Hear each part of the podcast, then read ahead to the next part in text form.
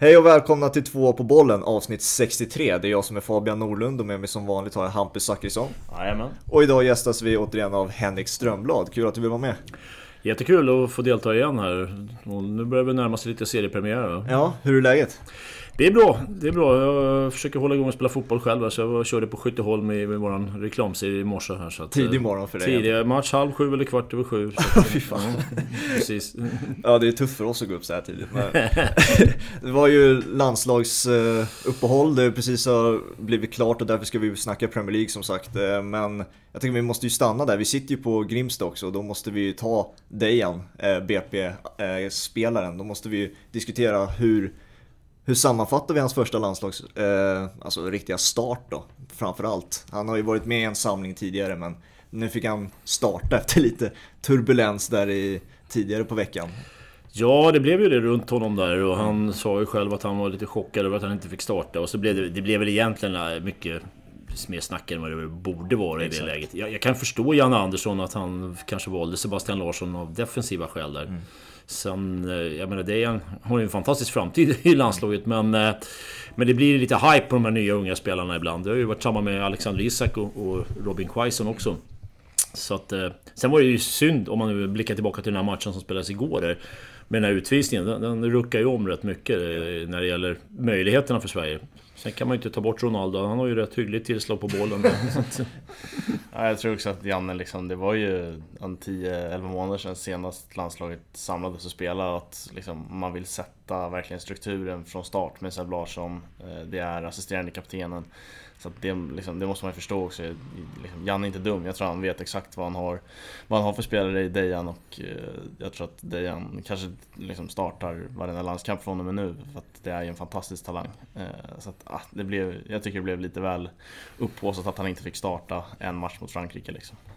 Nej, jag håller med där och, det är klart att jag menar, har du Emil Forsberg på ena kanten där och så ska du ha honom på andra kanten så gäller det att hitta lite defensiv balans och sen, sen måste man ju inse att vi möter Frankrike och vi möter Portugal, mm. två av de bästa lagen i världen. Det, det, det är inte... Hade det varit lite beskedligare motstånd på pappret så kanske han hade tänkt annorlunda då. Mm. Alltså, det är väl det som han har fått mycket beröm för däremot, eh, Jan, att han tar resultat mot de här svåra motstånden. Eh, gör det svårare nu när han måste sätta upp ett mer offensivare lag nu med... Han känner ju sig pressad, helt klart att han måste starta Dejan, känns det ju som i alla fall.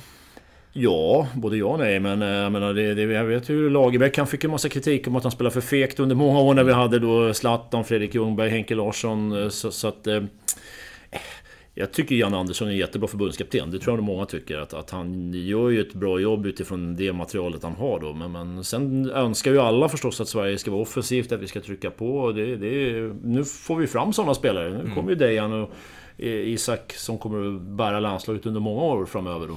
Ja, spännande tider för Sverige, men det är inte det vi ska prata om. Eh, vi ska prata om Premier League, men jag vill prata om en sak eh, till innan dess. Eh, och då spolar vi tillbaka några veckor tillbaka då, till Champions League-slutspelet. Eh, som alla fick följa från soffan hemifrån på grund av coronasituationen. Men inte du Henrik, du var på plats i Ja, Portugal. vi hade turen att få åka dit. jag, Glenn och Anders då som, som var där och jobbade i team tillsammans där. Och så att det, det, var ju speciellt, det var ju väldigt speciellt. Jag menar, det kändes ju kanske inte riktigt som det var ett Champions League-slutspel eh, i stan om man säger. Normalt så har de ju fanzones och de skyltar upp hela stan och allt där när det är final då. Mm. Eh, det var ju väldigt säkerhetsstyrt av Uefa. Det var väldigt mycket kontroller man skulle göra. Man fick skicka in ett hälsoformulär varje morgon när det var matchdag och godkänna liksom att man, man var frisk. Och, och de var fe febermätningar man gick in på stadion och man skulle ha munskydd överallt. Utom när man kommenterar tack och lov. eh, så, så att, sen tycker jag väl utifrån förutsättningarna att de fick ihop det bra. Det blev ju sportsligt ganska spännande när det blir enkelmatcher sådär. Och, och det blev ett par skrällar där också. Med, mm. Men vem tror du att Lyon skulle knäcka City till exempel? Nej, men det var ju mycket på grund av det här enkelmötet då, att det inte blev dubbla mötet. Vad tyckte du om alltså, uppsättningen av att det blev enkelmöten istället? Det blir ju en annan typ av match och det var väl tränarna inne på också där. Jag menar, dubbelmöte, då planerar du som tränare kanske på ett annat sätt. Guardiola såg jag påpekade ju det liksom att han normalt brukar tänka utifrån att ja, nu fixar vi första matchen och sen så avgör vi returen då eller något. Så absolut, det gynnar väl kanske de, de mindre lagen då som Leipzig och Atalanta och även om de inte grejade PSG där och mm. Lyon då. Så att eh, det är lite VM, EM-slutspel där på den, mm. den känslan då. Mm. Sen vill ju TV-bolagen förstås vi alla som betalar de här pengarna. Vi vill ju ha så många matcher som möjligt. Så jag tror att Uefa, även om de hintar lite att det här formatet var bra, så inser de att ekonomiskt så tror jag nog att det gamla formatet med dubbelmöten fram till finalen är, det som kommer att gälla framöver sen. Mm. Det finns ju någon charm i det också, känns det som. Ja, lagen får ju hemmamatcher. De får ju fylla arenan. Eh, så, så att eh, jag, jag minns ju, nu vi Leeds tillbaka då. Tack och lov mitt gäng i Premier League. Men, men jag, jag satt, eh, tror jag berättade förra gången när vi satt där, att, att jag satt och kommenterade en semifinal i Champions League på Ellen Road där, mot mm. Valencia 2001. Så, så att jag menar då, för Leeds-fansen var ju det otroligt stort. Och Villarreal vet jag har varit i semi också. Mm. Att, att, bara få ha en semifinal i Champions League på hemmaplan är, mm. är ju stort. Vi var inne på den tuffa konkurrensen kommentatorerna ni har där och tyvärr så fick du inte ta finalen då. Det, där fick du kliva åt sidan. Har du koll på, jag gjorde min research, har du koll på hur många finaler du har sedan du började kommentera Champions League-finaler? Jag tror att det är 11 stycken. Det är ett Stämmer. Stycken, 11 på ja, 16. Ja. Det är ändå Det är ganska hyfsat. bra fortfarande. Ja. ja, nej, nej, alltså, det, alla vill ju göra de största. Det är som en spelare, man vill ju göra de största matcherna. Men sen får man väl acceptera då att eh, någonstans är, finns det ju redaktionschefer och chefer som, som gör sina val då liksom. Och, och, ja, jag gratulerar bara Anders till att han fick göra en final och det gjorde de ju bra. Han har haft lite otur när han har gjort finalen med Glenn. Förut så har Glenn blivit eh, sjuk och då nu fick de ju göra en match tillsammans äntligen när de ja. höll sig på benen då. Ironiskt nog när det är en ja. epidemi som håller på fortfarande. Precis, men det kommer nya matcher och jag, jag tog ju hand om damernas slutspel när vi kom hem sen och det var mm. ganska bra intresse för det också. Så att, eh, det, så att, eh, ja, det finns alltid nya matcher helt ja. enkelt. Och de kommer. Mm. Nu är det Premier League då. Eh, vi tar oss till lördagen och första matchen. Det är Fulham Arsenal. Eh, och jag tänker man fokuserar lite mer på Arsenal då om vi ska summera de här två lagen. Hur har du upplevt eh, Artetas första tid som tränare? Vi kan ju sätta i den matchen som jag ska göra här i premiäromgången, mm. så jag har grävt ner mig lite djupare i den. Men en absolut, eh, Arteta tycker jag nog att han, han har fört in en energi i Arsenal och fått eh, en glöd i laget på ett annat sätt än vad, vad som var tidigare med Unai Emery där, där det mest blev förvirring över vilket sätt de skulle spela på. Mm. Ljungbergs korta passus var ju mest att bara länka ihop mellan de där två då. Men, men, men, man ser ju att de här yngre spelarna, många av dem, de jobbar ju med, med en otrolig glöd. Jag tänker på Maitland Niles där och Neketia till exempel. Så att han har ju fått spelarna bakom sig på, mm. på och de har ju haft sina framgångar, men vem, vem trodde att de skulle vinna FA-cupen? Det är ju starkt mm. gjort. Och, och, nu slog de ju dessutom Liverpool i Community Shield, och visserligen på straffar, men men det ser ju just ut för Arsenal. Sen, sen är ju alltid nyckeln att få ihop försvarsspelet där. Mm. Det, det, är ju hans... Nu har väl spelat 3-4-3 senaste tiden där. Ja. Med Luis som ska styra backlinjen då. Ja. Luis vet vi hur han är. Han, han blandar och ger men... Ja, de har ju plockat in två mittbackar bredvid honom då. Mm. Eh, Gabriel, en brasse från Lille och sen Saliba kommer tillbaka från eh, ett lån på, från Satet igen och sen ska David Luiz vara där i mitten är tanken då. Och sen mm. utöver det är det ju William från Chelsea som har kommit in också. Eh, hur, hur ska man summera ihop den sommaren? Det är inte fem plus kanske men... Nej, det är det ju inte så. Men William tror jag kan bli en väldigt nyttig spelare för Arsenal. Det, det är ju, jag menar, kommer han igång och den glöden han visade i Chelsea här under förra säsongen, mot slutet av säsongen så var han ju väldigt bra där i, i Chelsea. Så att det, han kan bli otroligt nyttig, absolut. Sen eh, det som alla Arsenal-fans gnager på naglarna för, det är ju Aubameyang, att han ska förlänga sitt kontrakt förstås. Han har väl verkligen visat hur viktig han är i de här fa Cup-finalen och Community Shield. Och, Sen snackas det en del om Özil nu. Såg jag några rykten igår om att han eventuellt skulle vara med i truppen här till, till matchen på lördag. Men det jojar ju mycket med Mesut Özil där. Det, det, är väl inte den spelaren som folk känner att de vill luta sig mot kanske. Men, men, men, kan han få ihop sina bitar där och kan han få defensiven att fungera så tror jag nog att han kan få ett Arsenal som går betydligt bättre i ligan än vad det, vad det var förra säsongen.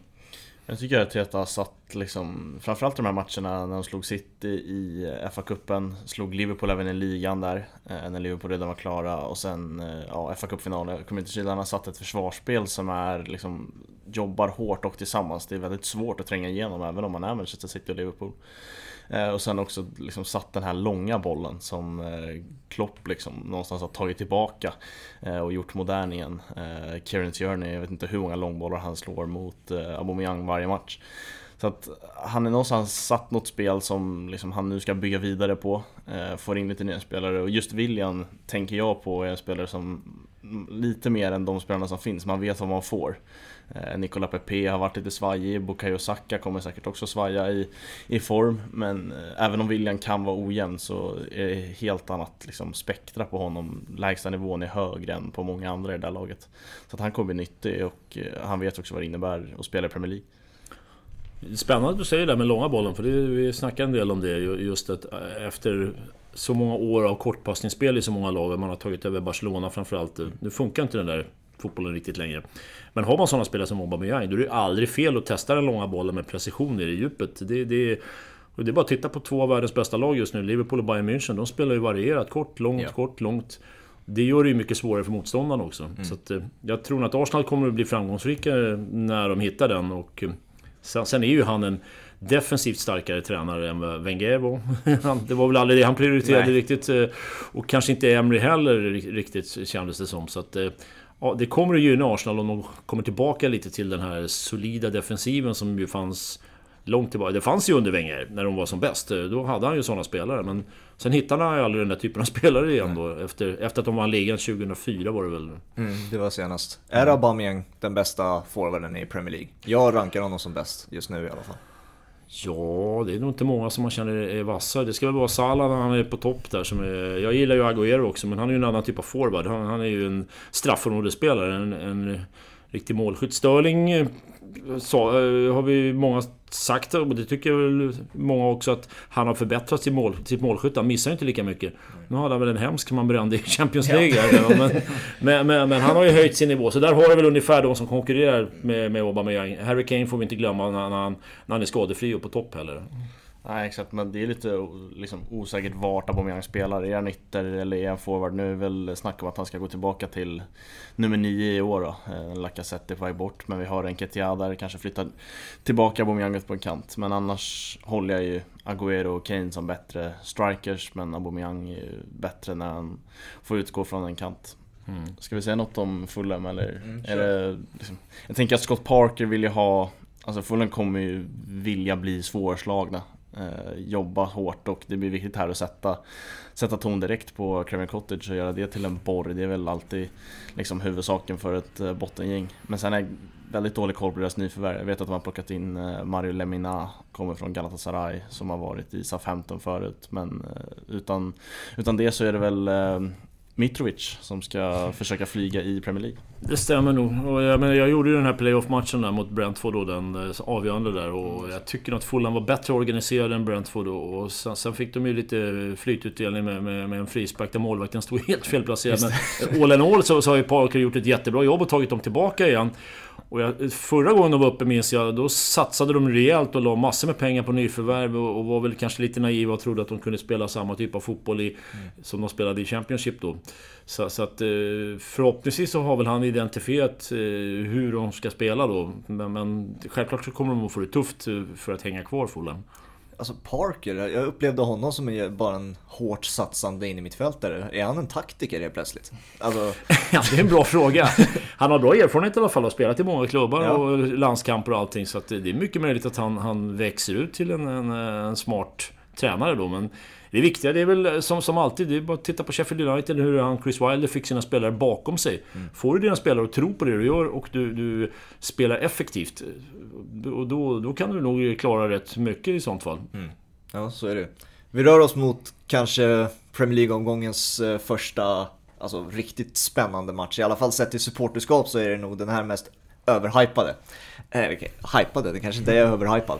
Eh, jag har ju ett Liverpool-fan här i form av Hampus och ett Leeds-fan här i form av Henrik. Eh, det finns inte så mycket positivt att ta från år 2020, men att Leeds är tillbaka i Premier League, det måste ju vara en för dig i alla fall, Henrik.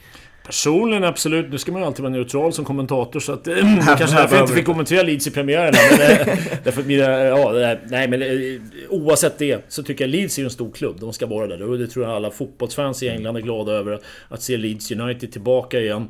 Med en otroligt spännande tränare med Bielsa där och se vad han kan göra på den högsta nivån när, när, när han har tagit upp Leeds där. Så att, det finns potential i klubben, det är otroligt supportertryck runt den. Men kommer laget att räcka? De jojade ju några gånger här med under Bielsa, när de missade året innan då. Och sen var det ett tag under våren där de såg lite... Sen fick han ordning på det igen då, så till slut så fick han ju upp laget i, i högsta ligan där. Mm. Det är ju inte så många som, de som inte följer Leeds, Många har ju koll på vilka Leeds är rent historiskt och sånt där men det är ju inte många som följer Championship på samma sätt. Det är väl egentligen Leeds-fansen och några utöver det som är väldigt fotbollsintresserade. Så de som undrar vad det är för typ av lag som kommer upp, hur skulle du själv som ett Leeds-fan beskriva vad det är för typ av fotbollslag vi kommer få se i Premier League?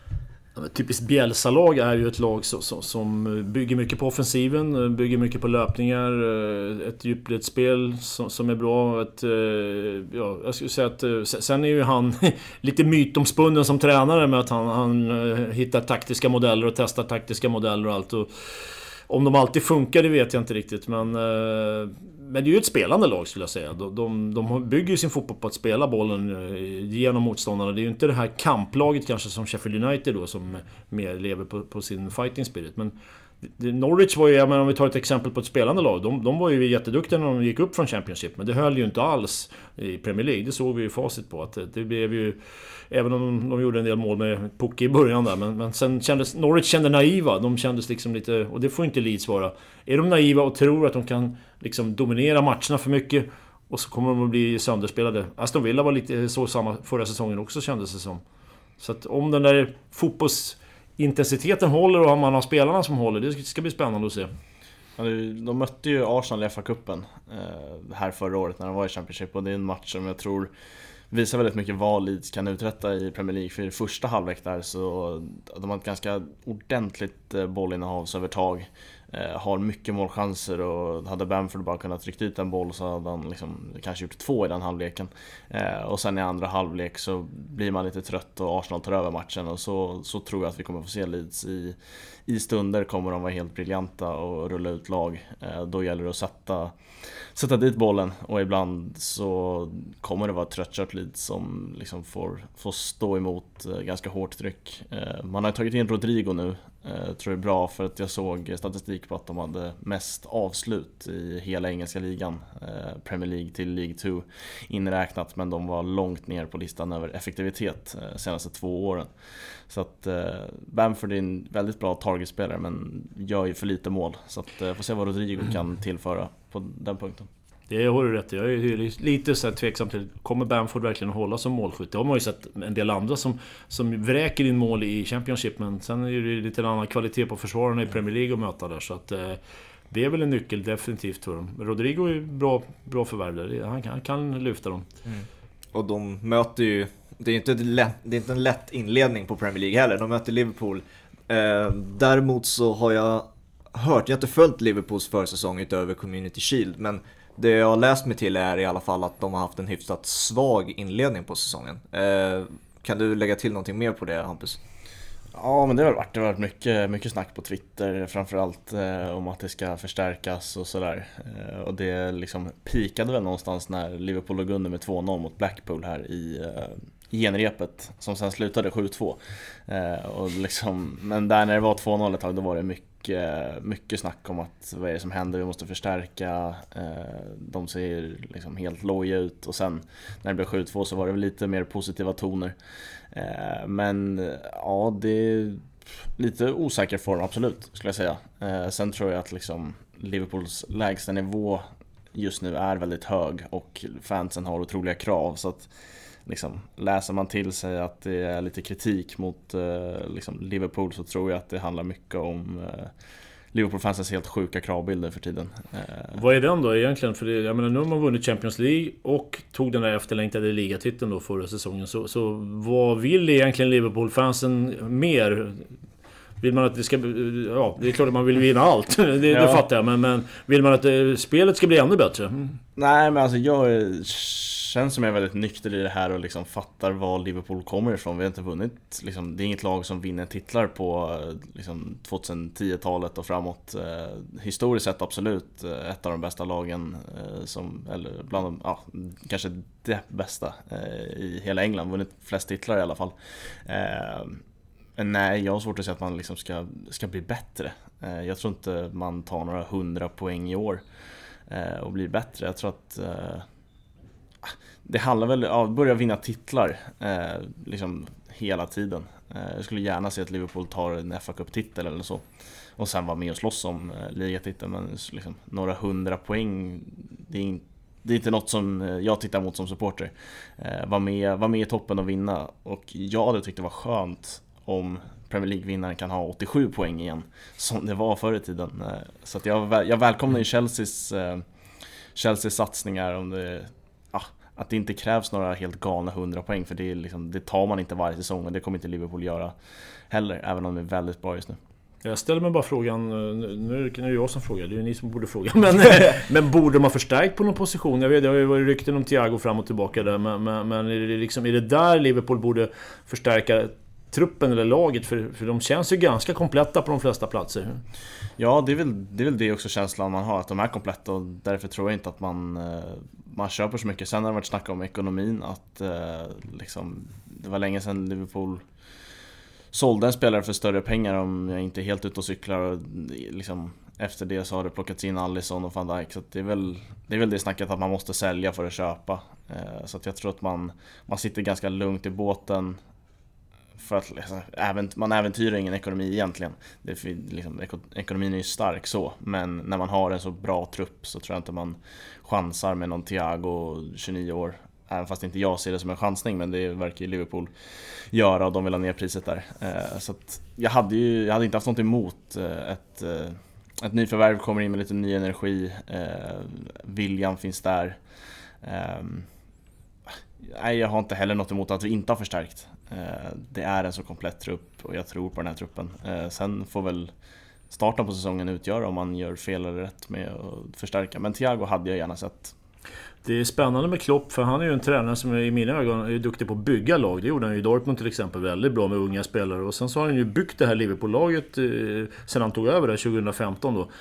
Men är han en förvaltare liksom, som Ferguson till exempel. Han, han skapade ju nya Manchester United hela mm. tiden och höll dem kvar på toppen liksom och förvaltade laget på något sätt där. Så att, eh, det är ju också en utmaning när man som tränare har klivit... Det är lättare att slå underifrån, men när man har klivit upp längst upp på trappan där så ska man hålla i det där. Det är, det är ju en stor utmaning. Och det känns ju som att det är många klubbar just nu ute i Europa som håller på med det där nu också. Bayern München har ju precis lyckats känns det som att göra den här nya generationen. Liksom, eh, Real Madrid håller ju på just nu med sina sydamerikanska talanger som ska slå fram. Och det är väl det man väntar lite på att Liverpool ska göra nu. Att man, man kör slut på den här eh, maskinen som man har just nu och sen fixar en, en ny trupp, en ny startelva. Ja, men det, ja. Ja, absolut, men det är en väldigt ung, eh, det är en väldigt ung trupp där. Eh, Sala är liksom, ja, han har inte pikat än tror jag. Eh, Mané är fortfarande liksom inte nära 30. Eh, det är väl Milner då?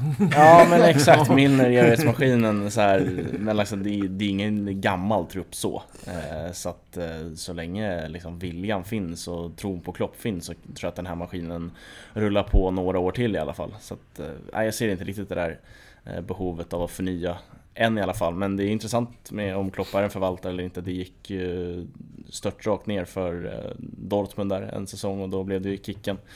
Så att, eh, ja får se. Jag tror att Klopp har lärt sig mycket av det. Mm. Alltså det enda som kan vara förödande det är ju skadorna för att vi, Liverpool är ju, sett i startelvan, det starkaste laget i ligan. Jag tror många skriver under på det. Men truppmässigt är de inte det. Så att om det blir en skada på Mané och Van Dijk då kan eh, guldchanserna, vad det nu är för trofé man ska jaga den här, den här säsongen, det kan vara över där. Eh, till skillnad från om det händer nu i City eller i Chelsea till och med numera, som på pappret har en bredare trupp sett till kvalitet. Det är väl där stora skillnaden är, om man jämför lagen sinsemellan. Så det är väl avgörande då, om man inte väljer att förstärka, då får det inte ske några skador helt enkelt. Nej absolut. Alisson var ju skadad typ 15 matcher förra säsongen, gick rätt bra ändå. Så det, det handlar väl om att få ja, skador på rätt spelare kanske. Eh, Van Dijk har ju visat upp, trots hans ganska liksom, stora kropp och fysiska spel, att eh, en väldigt bra, bra tränad eh, kropp eller någonting för att han blir sällan skadad. Så att, eh, det är bara att hoppas på det. Sen tror jag att eh, truppen bakom är starkare än vad folk kanske tror. Eh, och det kommer unga spelare också som eh, man kanske inte har sett så mycket och därför tror är oprövade och lite sämre. Så att, eh, ja, får se hur Liverpools bredd står sig. Jag tror att den är ganska bra ändå. Mm. Då får, efter den här genomgången av Liverpool då, vinner de i år igen? Oh, ja, de är definitivt en av de stora favoriterna. Så, så långt kan jag sträcka mig. Men, eh, nej, det, nyckeln är väl lite som ni pratade om där. Kan de hålla i det här fina spelet, den här variationsfotbollen, den här energifotbollen med, med bollvinsterna och, och framförallt hålla sina nyckelspelare skadefria då. Så, så ser jag ju definitivt att de är med och är en, en av två, tre som, som slåss om ligaguldet. Men, eh, sitta nu precis innan säsongen har börjat och säga att de kommer att vinna ligan. Ja, de, de, är en av dem som... Det låter fegt att säga. Egentligen skulle man säga ja, de vinner ligan. Men, men eh, nej, ja, de, de, är en av två, tre kandidater på min lista i alla fall. Mm. Jag tippar ju här och nu, det säger jag nu, att City kommer vinna. Eh, men eh, jag är inte Liverpool-fan, så vad tippar du? Nej, men jag håller nog City som eh, förhandsfavorit ändå. Eh, det känns också... Det finns en väldigt stor revanschlust där och sen har de också satsat eh, ekonomiskt, breddat sin trupp, kanske till och med spetsat sin trupp, spetsat sin trupp, det får vi väl se. Men definitivt breddat den. Men jag ser ju... Ah, City kanske snäppet före Liverpool, lite 55 till det höjs stucket och sen Liverpool ganska klart före Chelsea trots allt. Det var lördag, vi tar oss mot söndagen då. Eh, West Bromwich, eh, nykomlingen, tar emot Leicester. Eh, är det ett topplag numera, Leicester? Det är svårt att placera dem känner jag. De var ju väldigt bra hela förra säsongen. Sen kändes det som att när ligan startade om igen så rann en del av energin och glöden ur Leicester där. Och då, då hade de ju en Champions League-plats, det får man ju inte glömma. Och, och, det var ju länge man tänkte att ska de fixa det här? Men... Eh, det, det, blev ju en, eh, en besvikelse för, för Brendan Rodgers och Leicester i slutändan då. Så att, eh, men kan han få, nu har de ju tappat Chilwell till exempel som är en av ligans bättre ytterbackar då. Men eh, kan, kan han hålla uppe den här glöden och energinivån som de hade så ser jag definitivt att de är med och slåss om, om åtminstone Europa League-platser då. Mm. Man har inte så bra koll på nyförvärven som Leicester Jag vet inte om de har gjort någon. Det, men... Timothy Castagné, eh, belgare från eh, Atalanta va? Just det. Hans platsar inte riktigt i Atalanta där, mittfältare. Så, så att, eh, men... Eh, nej, Rodgers har väl inte förstärkt sådär jättemycket. Nu har ju Leicester dessutom under många år varit kända för att ha en bra akademi. Mm. Det var ju ägaren där, han som gick bort tragiskt och sonen tog över den thailändska ägaren. Det första han gjorde, berättade Pontus Kåmark, det var att han la in 50 miljoner i akademin för att de skulle kunna förädla spelarna. Oj. Och det, det visar ju på hur bra liksom, normalt kommer väl en ägare in och säger köp den där spelaren yeah. eller köp den. Men han, han, sa att ni har en bra akademi har jag hört, behöver ni tillskott till den? Mm. Så skrev han ut en check på 50 millar. det är hyfsat. Eh, ja. Nej men jag tycker att eh, många tappade ju liksom fokus på James Madison där. Eh, som var under hösten, alltså för ett år sedan, en av ligans bästa spelare. Sen gick han ner, han blev skadad också. Eh, det kan, han, det kan man ju se nästan som ett nyförvärv. För att han förlängde ju kontraktet nu under coronatiden också. Och det, han känns som en bortglömd stjärna lite. Absolut. men sen funkar ju försvarsspelet väldigt bra där. Johnny Evans tycker jag är, det är ju en spelare som United kanske förbannar idag att de inte behöll. Men, mm. men han, han styrde ju väldigt bra med Leicester när de gick som bäst där. Mm. Sen får man väl ändå ställa sig frågan, var det absolut, han är fortfarande blixtrande snabb men han blir ju äldre. Och då försvinner ju lite av snabbheten. Det blir ju svårare att vara forward när du börjar närma dig 35, sådär 34-35 då. Mm. Så att, eh, men fortfarande en lysande kontringsspelare. Det är väl en skräck för alla försvarare att få en rättvänd Jamie Vardy emot sig. Ja, flyger han i år igen? Ja, vi får se. för att det, det, jag håller med, alltså, är han 35 nu? Oh, jag har inte exakt åldern i huvudet, men han är någonstans 33-34 ja. i alla fall. Någon gång måste man ju bli långsammare känner jag. Man kan, ja. man kan ju inte ha den där farten. Nej, han har en exceptionell speed. Det, det, det, det, kan man ju vara lugn för. Så att, det är bara att titta på vilket exempel som helst. Nu, nu har ju inte Adama Traoré blivit gammal nog, men Ronaldo som var hur snabb som helst, eh, han är ju inte han är fortfarande snabb men han är inte på den nivån liksom. Nej, nej, nej. Sen måste jag bara säga, om vi ska avsluta med Leicester, att jag tycker ju Brendan Rodgers var helt rätt typ av tränare för, för Leicester. Han gjorde det ju bra i Liverpool under lång tid, sen att han inte lyckades hela vägen där. Men, men det var väl ungefär vad Leicester behövde. En, en tränare som förstår den engelska fotbollen och vad som krävs i Premier League. Och, så att Rod Rodgers är för mig en perfekt tränare för Leicester. Jag tycker också, var, var det bara för att avsluta om honom, han har liksom utvecklat också sin avslutsfot på ett väldigt bra sätt. Eh, förut var det att han bara kom fri med målvakt och gjorde liksom 18 mål på det sättet. Eh, nu är han liksom, han är giftig i straffområdet på ett helt annat sätt. Eh, och sen kommer han även fri, för han har ju fortfarande den exceptionella farten, men han är bättre avslutare. Sen tror jag Leicester också mår bra av om man inte liksom flyger iväg och är ett, liksom, ska börja snacka om Champions League-titlar så tidigt som man gjorde förra säsongen. Att det liksom, ah, man får börja lite travande och liksom ligga där runt sjätte, sjunde plats och sen får vi se vart det hamnar. Men de är väldigt relaxade. Jag kommer ihåg när de vann ligan där och vi var där säsongen efter de spelade Champions League och de var så otroligt nöjda fansen i stan att, mm. att överhuvudtaget få spela Champions League var ju fantastiskt för dem. Då gjorde de det ändå bra även om det var en turbulent säsong där. Så att, eh, det är en stabil klubb, de kom på fötter igen efter den här tragiska eh, dödsolyckan med ägaren och sonen fortsätter i pappas fotspår. Och, ja, som sagt, vi, vi får se. De har ett par nyckelspelare som måste lyckas, men då kan de vara med och hugga runt Europa League-platserna, definitivt. Är det där vi placerar dem då? Europa League? Ja, någonstans där, mm. skulle jag säga. Vi går vidare till den matchen jag ser fram emot mest eh, omgång ett och det är Tottenham-Everton. Eh, Everton som har en sinnessjuk sommar känner jag i alla fall. Jag har aldrig sett Everton ha en sån här fin sommar. James Rodriguez kommer in, Ducoré, det är väl en helt okej okay värvning och sen kommer Allan in från Napoli också. Två av dem i alla fall går ju inte att värva om man, om man inte har Ancelotti som tränare känner jag. Nej, han betyder väl mycket där för statusen för Everton. Och Everton är, jag menar, det, det, är ju, det är en stor klubb i England, det får man inte glömma bort. Men de har ju liksom varit, levt så länge i skuggan nu av Liverpool och de har varit lite på dekis och de har underpresterat och de... Men nu tror jag att de har ju en ägare som är väldigt, eh, har väldigt mycket pengar och väldigt rik. Och nu har de äntligen satt eh, den här nya arenan på, på kartan, att de ska bygga den nere i hamnen då. Det kommer ju bli en fantastisk stadion. Det första du ser när du kommer in med båt mot Liverpool så kommer Evertons nya arena att ligga nere i hamnen då. Så det är lite grann vad de behöver för att lyfta. Mm, sen om Ancelotti kan få dem att lyfta fotbollsmässigt, det är för stunden, det är ju det viktigaste. Att, att eh, få lite mer stabilitet, att få, få Everton att inte falla igenom som de har gjort. Ja, det känns som världens mest upprepade skiva liksom att Everton, Everton gör en bra, bra sommar med bra värvningar och nu, nu ska de lyfta äntligen. Eh, men så här bra sommarfönster tror jag inte att de har gjort under, under tiden jag, som, jag har följt fotboll som mest. Liksom, det är James Rodriguez och eh, Allan som framförallt liksom, det är ju alltså, eh, europeisk toppklass. Så får vi se hur de liksom, kommer in i tempo till Premier League. Kanske behöver ja, men en 15 fram till jul i alla fall. Eh, liksom för att verkligen komma in i det. Eller så hittar de in i det där jättesnabbt, det vet man inte. Men det finns ju alltid en eh, ett frågetecken kring hur fort man hittar in i det där tempot. Men eh, ja, de, de måste bli bättre än fjolåret i alla fall. Mm. Alltså, om vi ska ta James Rodriguez rent specifikt då, som spelare. Om det är någon spelare jag tror inte kommer... Alltså om vi skulle säga innan sommaren, vem tror du inte skulle lyckas i Premier League? Då tror jag att James Rodriguez skulle vara topp 5 i alla fall i, på den listan för mig. Alltså, La Liga är ibland för snabb för honom. Och det är ju ändå en liga som ska vara lite mer tiki-taka, rullande. Eh, och Premier League är ju säg, två gånger så snabb i alla fall, sett i tempo. Eh, däremot så har James Rodriguez bland de bästa tillslagen jag har sett i modern fotboll. Så att jag vet inte, hur, hur, hur kommer det här fungera egentligen? Alltså med Rodriguez. Han kan ju inte spela på en precis kant. som du säger på att han kan acklimatisera sig till tempot, att han kan hitta ett sätt att spela. Mm.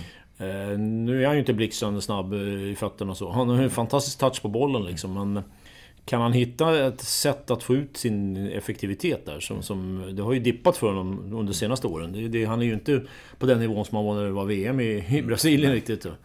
Så att det, det, är klart att det är, det är ett stort namn men... Men det är ju bara att titta på en sån som spelar som Coutinho som var fantastisk i Liverpool och en av Premier Leagues bästa. Sen funkade det inte alls i Barca för honom och det har väl varit problem i Bayern München så att stora namn är inte en garanti för att de kommer att lyckas men... Nej. Men, ja.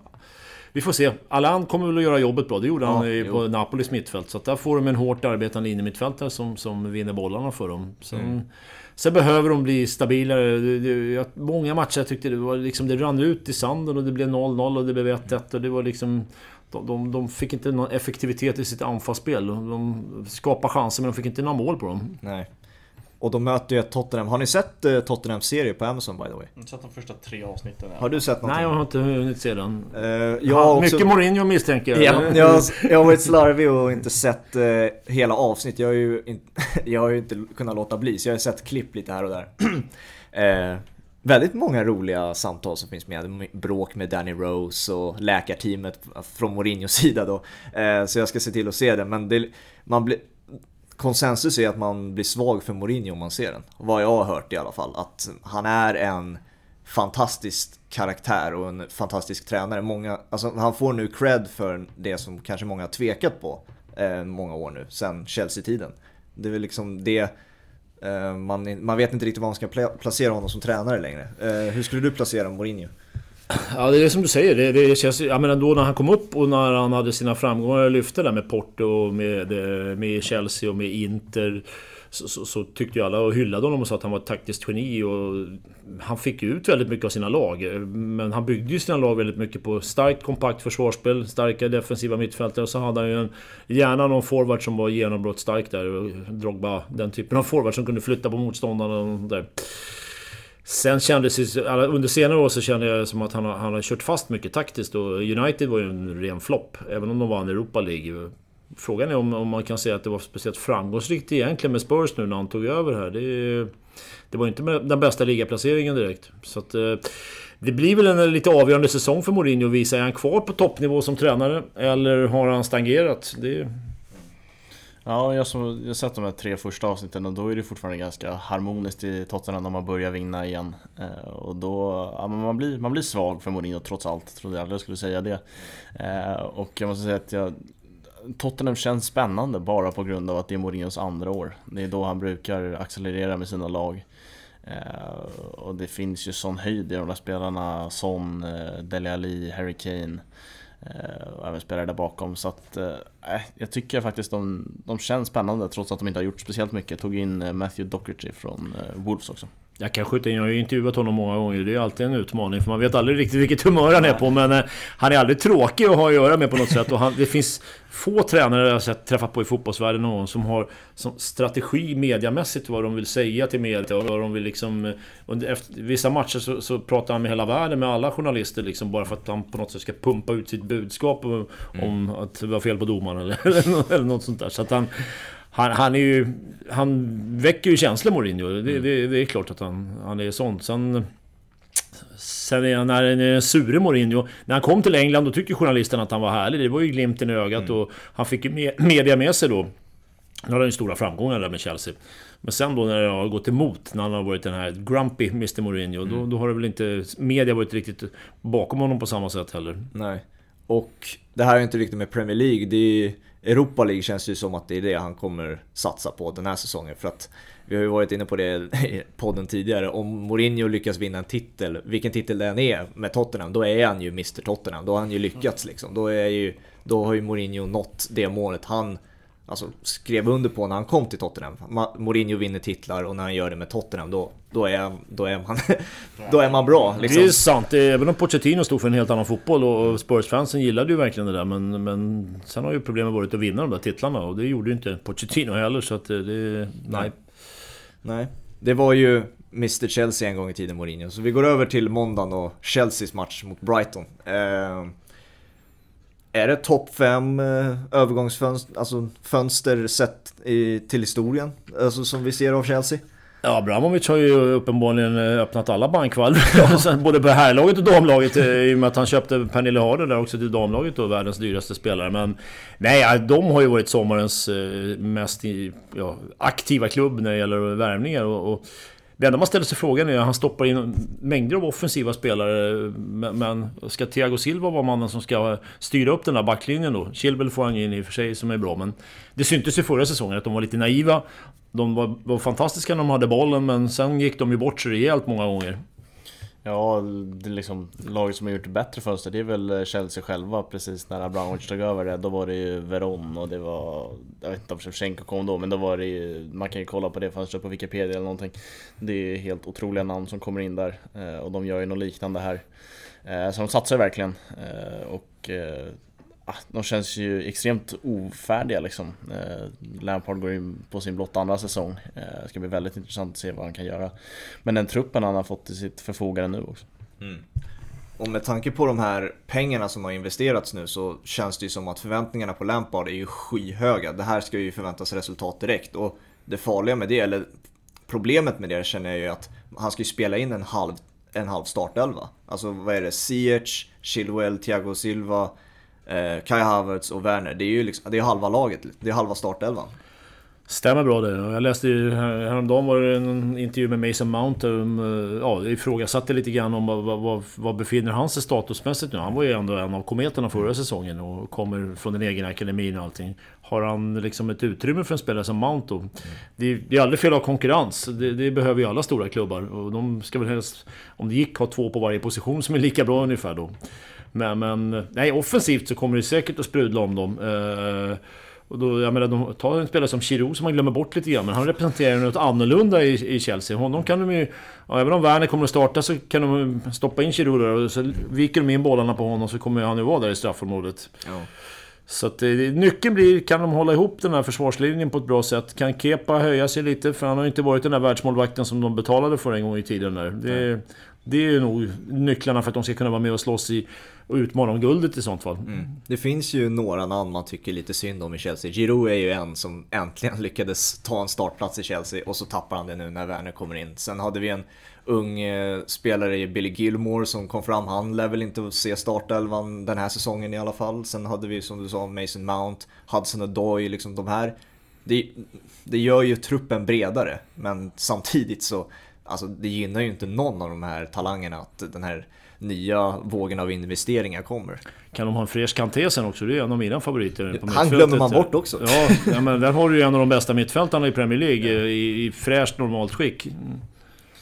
Ja, den här rökridån om att de skulle börja satsa på egna spelare, den kan man ju liksom stänga, stänga igen Det var länge John Terry var den enda egna produkten i Chelsea, det får man inte glömma. Men sen har det i och för sig bubblat upp och och de har väl insett kanske att den här akademin då som ett tag hade väl 70 spelare utlånade i Europa. Det kanske är bra om man vänder sig inåt lite och tar hand om sina egna också. Ja, de gjorde det förra säsongen. Nu känns det som att uh, Mason Mount... Jag tycker nästan mer synd om Tammy Abraham än om Giroud. För att jag tror Giroud blir kvar i laget och kommer få en del inhopp. Men Tammy Abraham är på, någon, på något sätt för lik Werner liksom. Uh, så ja, det ska bli väldigt intressant att se hur de gör med de här unga spelarna för det var ju liksom... Sen får man inte glömma bort att de har haft värvningsförbud också. Det, det, ja, de var ju blockade av Uefa där. Så någonstans så kanske Abramovic känner att ja, men nu har jag lagrat lite grann och sen så whoosh! Ja, det är väl in med de här gubbarna nu liksom som Exakt. vi inte har kunnat köpa förut. Ja, det är ju Hazard-pengarna som investeras nu känns det som. Ehm, och då, de tog ju hand om sina egna förra säsongen. Ehm, nu känns det som att de sätter dem i det andra rummet. Eh, I alla fall med tanke på fönstret. Vi får väl se hur Lampard formulerar startelvan. Men, eller formerar startelvan. Men eh, ja, jag tycker det är synd om eh, de egna talangerna om de liksom blir helt bortglömda här. Det är ju också intressant för det var ingen som förväntade sig egentligen den här sommaren av Chelsea. Det var man kanske förväntade sig en, en värvning som Werner liksom. Han kom in tidigt i och för sig men det var ju ingen som tänkte på att ah, de har haft det här transferförbudet, de har Hazard-pengarna kvar att investera. Alltså om man, om man hade tänkt lite logiskt då hade man ju kunnat se den här, det här fönstret alltså på förhand och det kanske hade gjort då att andra klubbar hade gått på offensiv liksom. Kai Havertz var ju ett, alltså det var ju ett intresse från de flesta toppklubbarna i Europa. Men nu när den här enorma vågen från Chelsea kom, det, då känns det det som ett spännande projekt. Men om man hade kunnat förutse den här den här vågen av värvningar, då kanske en, vad vet jag, Manchester United gått in hårdare på Kai Havertz istället för Sancho som verkar inte bli av till exempel. Så... Oh, nej, det är, det är sant. Nej, men Chelsea har väl spelat sina kort rätt på transfermarknaden, eh, i alla fall namnmässigt då. Och sen mm. gäller det för Lampard, som jag var inne på, att sätta ihop det här till ett fungerande lag. Det, många, det, finns ju många exempel på klubbar som har haft en massa fina namn. Men så funkar det inte som lag, utan det, det gäller ju att få de där namnen att länka ihop och sen spela på ett sätt som, som funkar. Ja, vad ska man sätta ribban på Chelsea i år då? De kommer att vara med och slåss där bakom City och, Liverpool definitivt. Eh, kan de få ihop defensiven så, så kan de utmana om, om guldet men eh, det är klart att Lampard är fortfarande rookie som tränare, det, det får man inte glömma bort. Så att, Nej, så man måste ju sätta tredjeplatsen som deras på något sätt. Eh, och Champions League-plats som en gräns för fiasko liksom. Men jag tror att det här Chelsea kommer få, få tuffare till en början än vad många tror. Eh, liksom, ja, liksom vi snackade mycket om Football Manager med Marcello i senaste avsnittet. Alltså, när man skickar in Kai Havertz, Werner, Ziyech eh, Thiago Silva på FM, ja men då flyger, då flyger laget från gång ett liksom Men eh, det är något helt annat i verkligheten så jag tror att de, de kommer få mycket tuffare än vad många tror till en början Sen eh, är det ju klassspelare, det är ingen snack om saken så att de, de hamnar väl tre eller fyra Men eh, jag tror får svårt att utmana om titeln första säsongen Det var omgång ett första matcher. Sen kommer ju Manchesterklubbarna där. De får ju en vecka till på sig eftersom att de hade Europaspel. Utöver klubbarna Manchester City och Manchester United så har ju deras representanter i form av unga talanger gjort bort sig lite på landslagsuppehållet. Snacka om att göra ett dåligt första intryck av Mason Greenwood och Phil Foden. Eh, jag kan inte riktigt storyn där heller. Vad var det egentligen som hände? Det är väl, engelsk press älskar ju sånt där. Eh, så att de, eh, de luskar ju fram det där. Jag har sett någon video när eh, de där tjejerna står utanför och pratar med dem i telefon och de, ja, man har ju hört mer sympatiska killar än Phil Foden och Mason Greenwood om vi säger så. Men de ja, snikade väl in dem på hotellet liksom och då, i och med det, det stora är väl egentligen att de bryter mot coronaprotokollet liksom. Jo, det är det som, som de får på skallen för och sen som, som du sa, engelsk media gräver alltid fram en massa saker. De har, jag vet att de... Jag pratade med någon journalist någon som hade jobbat på någon av de här värsta tidningarna, Daily Star tror jag. Han sa att vi har mängder av saker på spelare som då redaktionschefen ibland vill lyfta fram när det är mästerskap eller något sånt där. Så att, eh, det gäller att sköta sina kort om man är spelare i England framförallt för att inte eh, hamna på fel, fel sida av rubriken om man säger. Mm. Ja, Manchester Uniteds försäsong har ju inte handlat någonting om vad Manchester United har gjort på plan. Det är ju bara vad Mason Greenwood har pysslat med på Island och vad, framförallt vad Harry Maguire pysslar med på Mykonos. Så att, eh, ja, de eh, får, Ole Gunnar Solskjaer får verkligen sluta leden här och börja... Jag tror att det är viktigt för dem också att börja leverera på en gång liksom för att eh, skippa, slippa det där fokuset vad som händer utanför plan och istället rikta fokus på vad som händer på plan. Men jag tycker det var spännande att han lyckades få liv i Pogba under vår, när ligan startade om igen. Då var ju faktiskt Pogba den Pogba som man, man vill se där. Och efter att många dömt ut honom och tänkt att äh, han är slut, han kommer att försvinna. Eller han, mm. så, så, blev det någon form av energi i honom när han kom tillbaka där och, och lyfte United. De var ju riktigt bra när, när, efter omstarten av ligan här under sommaren. Mm. Så att, kan han få Pogba i den formen när det drar igång igen här, då, då har han ju ett otroligt tillskott. Och Van de Beek kommer också från Ajax. Eh, känns som ändå, alltså det är en grym fotbollsspelare, det är inte det jag säger, men det känns som fel sort av mittfältare som United faktiskt behövde. Det kändes ju som att de behövde en ersättare till Matic. Alltså en defensiv mittfältare. Nu plockar man in en box-to-box, likt Pogba. Och sen ska man få in en Bruno Fernandes där inne också, på mittfältet. Det känns ju väldigt alltså, obalanserat om man ska få in alla de där spelarna samtidigt. Eh, vem ska vara sittande mittfältare? Ja, det är en bra fråga. Det, det, är ju, men, det är väl framförallt som du var inne på lite defensivt där fortfarande med. Och det, det, det diskuteras ju hela tiden fram och tillbaka. Är Lindelöf rätta valet? Eh, jag tycker ju Viktor gör det helt okej, okay, absolut.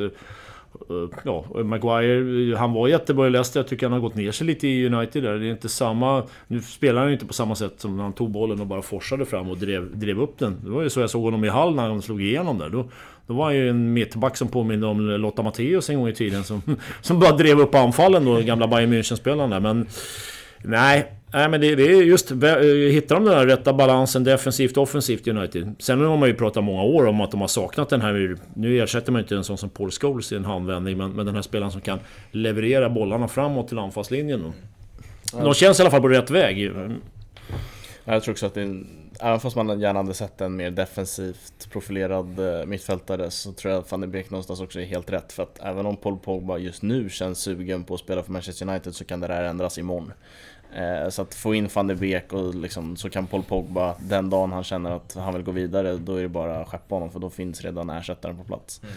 Så att, eh, ja, smart, smart gjort. Tar in van de Beek för en billig peng. Väldigt bra fotbollsspelare redan nu och eh, kommer bara att bli bättre. Och så är det den där eviga karusellen kring Sancho. Kommer han till United. Det är liksom, jag vet inte vad du har läst till Henrik?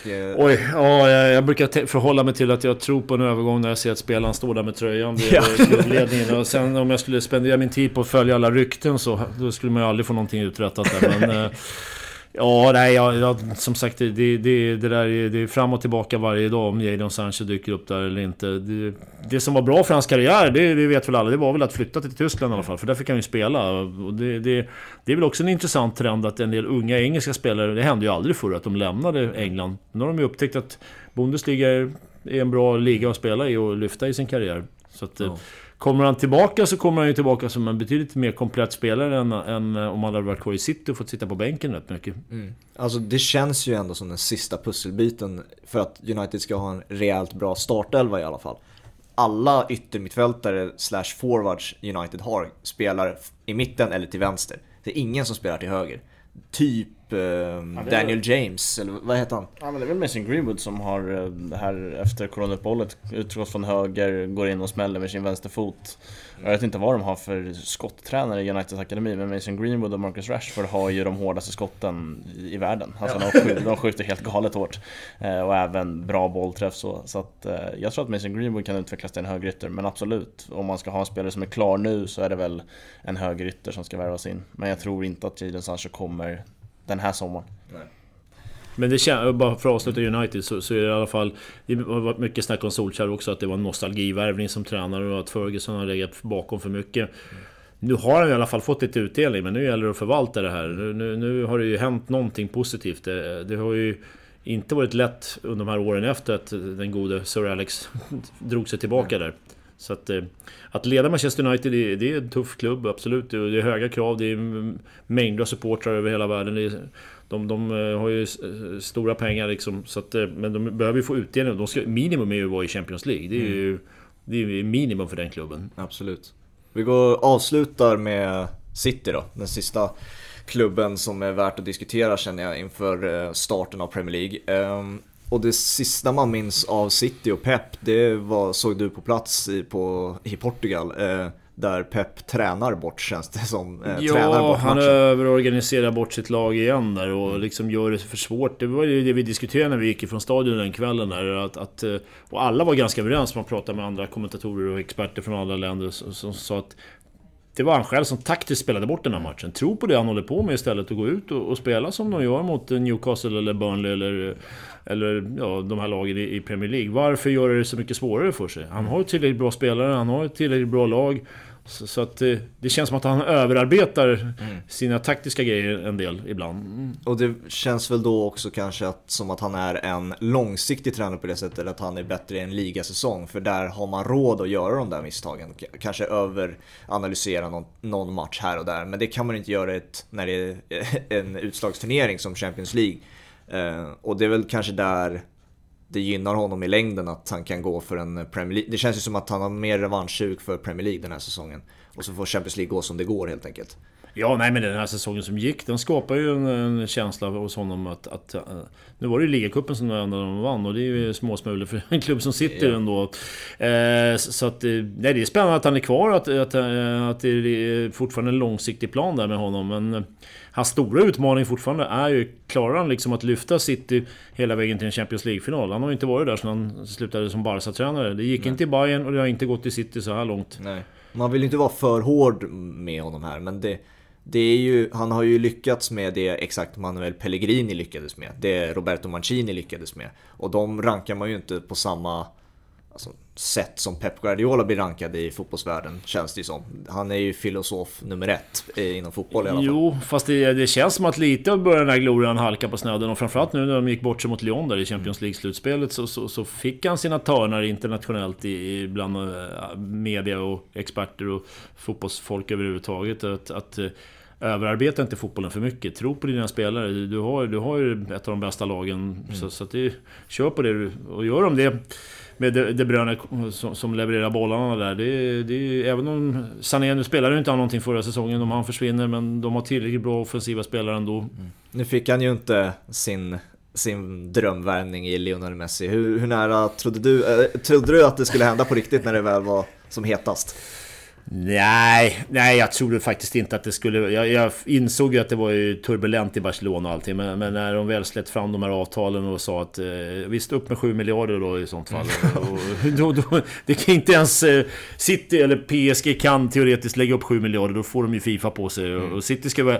Det, det får man inte glömma bort. De ska vara enormt glada att de slank igenom hela den här Fifa-delen. Och att överklagandet gör ju att de kan spela Champions League. Mm. Det hade ju varit ett tufft slag för klubben och för, för att behålla en bra spelartrupp och värva spelare om de inte hamnade i Champions League-spel då. Mm. Och då är det ju frågan då, då hade ju möjligtvis Pep lämnat redan då, den här sommaren, men hur länge får man se Pep kvar i City? För att det känns ju nu som att det blir Champions League och eh, han lyckas och sen lämnar, eller så lämnar han strax liksom. Det, det, det känns ju inte som att han kommer stanna tills han vinner en Champions League. Det kan ju dröja fem år till känns det som. Ja, nej, men han är väl inte en tränare som, som kanske... Även om man nu pratar om kontinuiteten själv, men, men han lär väl söka nya utmaningar och se vad han kan... Om man, många Barca-fans kanske vill att han ska komma tillbaka och lyfta Barcelona igen och, mm. och få ordning på den klubben. Det, det, det, finns väl alltid en dörr öppen för honom i Barca då. Mm. Men, men visst, de kommer definitivt att, att, kunna utmana Liverpool och Chelsea i mina ögon om, om ligatiteln och kanske räcker de hela vägen den här säsongen då. Mm. Du tippade också att de tar hem titeln i år, Hampus, eller hur? Ja, nej, men det känns så. De eh, satsar ju varje år eh, liksom högt med summor och spelare eh, och gör de även i år med Ferran Torres och Nathan Ake och bredda är ju otroligt. Så att det, de spelar ingen roll känns det, känns det för dem om de får, får några skador här och var. Eh, de har spelare som kan ersätta och det är väldigt viktigt i, i en ganska komprimerad säsong. Det ska ju spelas ett EM här eh, 2021, det är tanken. Så att det kommer ju säkert bli en jävligt tuff säsong på det sättet. Eh, med tanke på att vi börjar nu i september. Så att ja, jag håller sikte som etta. Men jag tror att alltså, vi går en otroligt spännande säsong till mötes. Så känns det ju alltid på förhand. Alla lag har gjort sina värvningar och man ser intressanta spelare lite här och var eh, tränare som ska utveckla sitt spelsätt. Så att, eh, ser fram emot otroligt mycket att det drar igång nu på lördag. Får jag sticka in en liten sån här eh, joker där som jag tror på, som jag tycker såg bra ut förra säsongen lite. Nu tror jag nu, inget topplag, men i bästa fall åtminstone någonstans 6-7 Southampton med Hasenhüttl där, mm. tränaren som han verkar på något sätt ha fått eh, in sin filosofi. De hade, jag satt ju och kommenterade den där skräckmatchen när de eh, förlorade i oktober där förra året. 1-9 mot Leicester ja, där. Ja. Och då tänkte man, han överlever inte det här. Det är, imorgon är han borta liksom. Men de hade förtroende för honom och, sen fick han ju ordning på Southampton ändå. Som jag tycker har en hel del bra spelare. Danny Ings är fantastisk. Vilken ja. målskytt för ett lag på nedre halvan mm. förra säsongen. Verkligen. Ja. Och dig då Henrik, när förväntar du eller hur förväntar du dig att den här säsongen ska se ut med tanke på kom kommentering? Hur mycket tror du kommer få sitta på plats? Vi får se. Just nu så, så är de säger att de ska spela en del testmatcher med, med publik då i lägre divisionerna här. Uefa ska ju ha Supercupen här i Budapest nu den 24 september och släppa in 20 000 åskådare. Mm. Men allting beror ju på lokala myndigheter. Nu såg jag senast idag när vi sitter och spelar in det här var det någon rubrik om att de skulle minska antalet folksamlingar i England från 50 personer till 6 personer till exempel. Så de har ju fortfarande stora problem med, med eh, coronaspridningen i, i England. Mm. Just nu är det dessutom två veckors karantän om man åker dit, så för vår del är det inte aktuellt riktigt att vara på plats Nej. förrän det blir en, en, eh, stabilisering och för publiken kommer in på arenan. Så att, det eh, svårt att säga men, men eh, ja, kan vi vara där någon gång runt julhelgen när börjar, fotbollen börjar som intensivast där, då, då är det ju kul, absolut. Så att, vi, vi, får se, det funkar att göra saker och ting hemifrån men det blir alltid bättre att vara på plats, självklart. Mm, såklart. Och är det annorlunda regler när det kommer till Champions League? Eller är det liknande? Vi får se. Den här testmatchen i Budapest gör ju att Uefa kommer att använda den inför gruppspelet sen som ju ska lottas första oktober och dra igång i oktober då. Och funkar det bra, då kommer de väl att ha rekommendationer till respektive land och säga att dela in publiken i sektioner enligt det här nu. Så, så och vissa länder har ju det, men Österrike såg jag... Det var en karta bra som, som de presenterade i L'Equipe, franska sporttidningen, när vi var i Portugal. Och då var det de länder som skulle släppa in publik. Österrike sa väl att de skulle släppa in upp till 10 000. Tyskland har ju sett nu, några klubbar får ju, får ju släppa in publik. Danskarna har ju, våra grannar har ju börjat att göra det också. Så Liga också har ja, lyckats med det. Ja. Fransmännen, ja just det, de la ju ner i våras och så plötsligt släppte de in en massa publik när de startade nu i somras. Så att, eh, självklart vill ju alla ha tillbaka fansen. Det, det, är ju det som är fotbollen. Det är ju nerven och känslan. Och, och menar, det är ju mycket ro, roligare att titta på fotboll när det, när det är publik på läktaren om man är på stadion eller på TVn då. Mm. Så att vi, jag hoppas väl definitivt att den dagen vi kan stänga av det fejkade publikljudet så, så, så, ska jag fira lite extra. Ja. Vi knyter upp säcken på det helt enkelt. Eh, stort tack att du ville vara med igen Henrik. Får hemskt gärna göra gör om det här. Det är alltid kul att ha dig med. Tack så mycket. Eh, och sen ska du såklart också berätta var, var vi kan hitta dig på sociala medier och så. Ja, på Instagram Henrik Strömblad, Strömblad där och sen har jag faktiskt mitt lilla luriga namn på Twitter där, att Glenn Sound som är namnet på våra kommentatorsboxar. Varför jag tog det, det har inget med Glenn Strömberg att göra. Men det, ja. Ja, vi finns på eh, Instagram, Facebook och Twitter. På Instagram och Facebook är det två bollen och eh, Twitter är det två bollen. Eh, och håll, utkik där, i dagarna så kommer det en Fantasy Premier League-liga och kanske lite tips inför säsongen som kommer. Mm. Och så kanske ni ser oss på Dobb TV. De kommande veckorna kommer ni se oss på Dobb TV i alla ja. fall. Det blir kul. Quizza leta. Exakt. Eh, stort tack för alla er som har lyssnat så hörs vi nästa vecka igen. Ha det så bra. shot.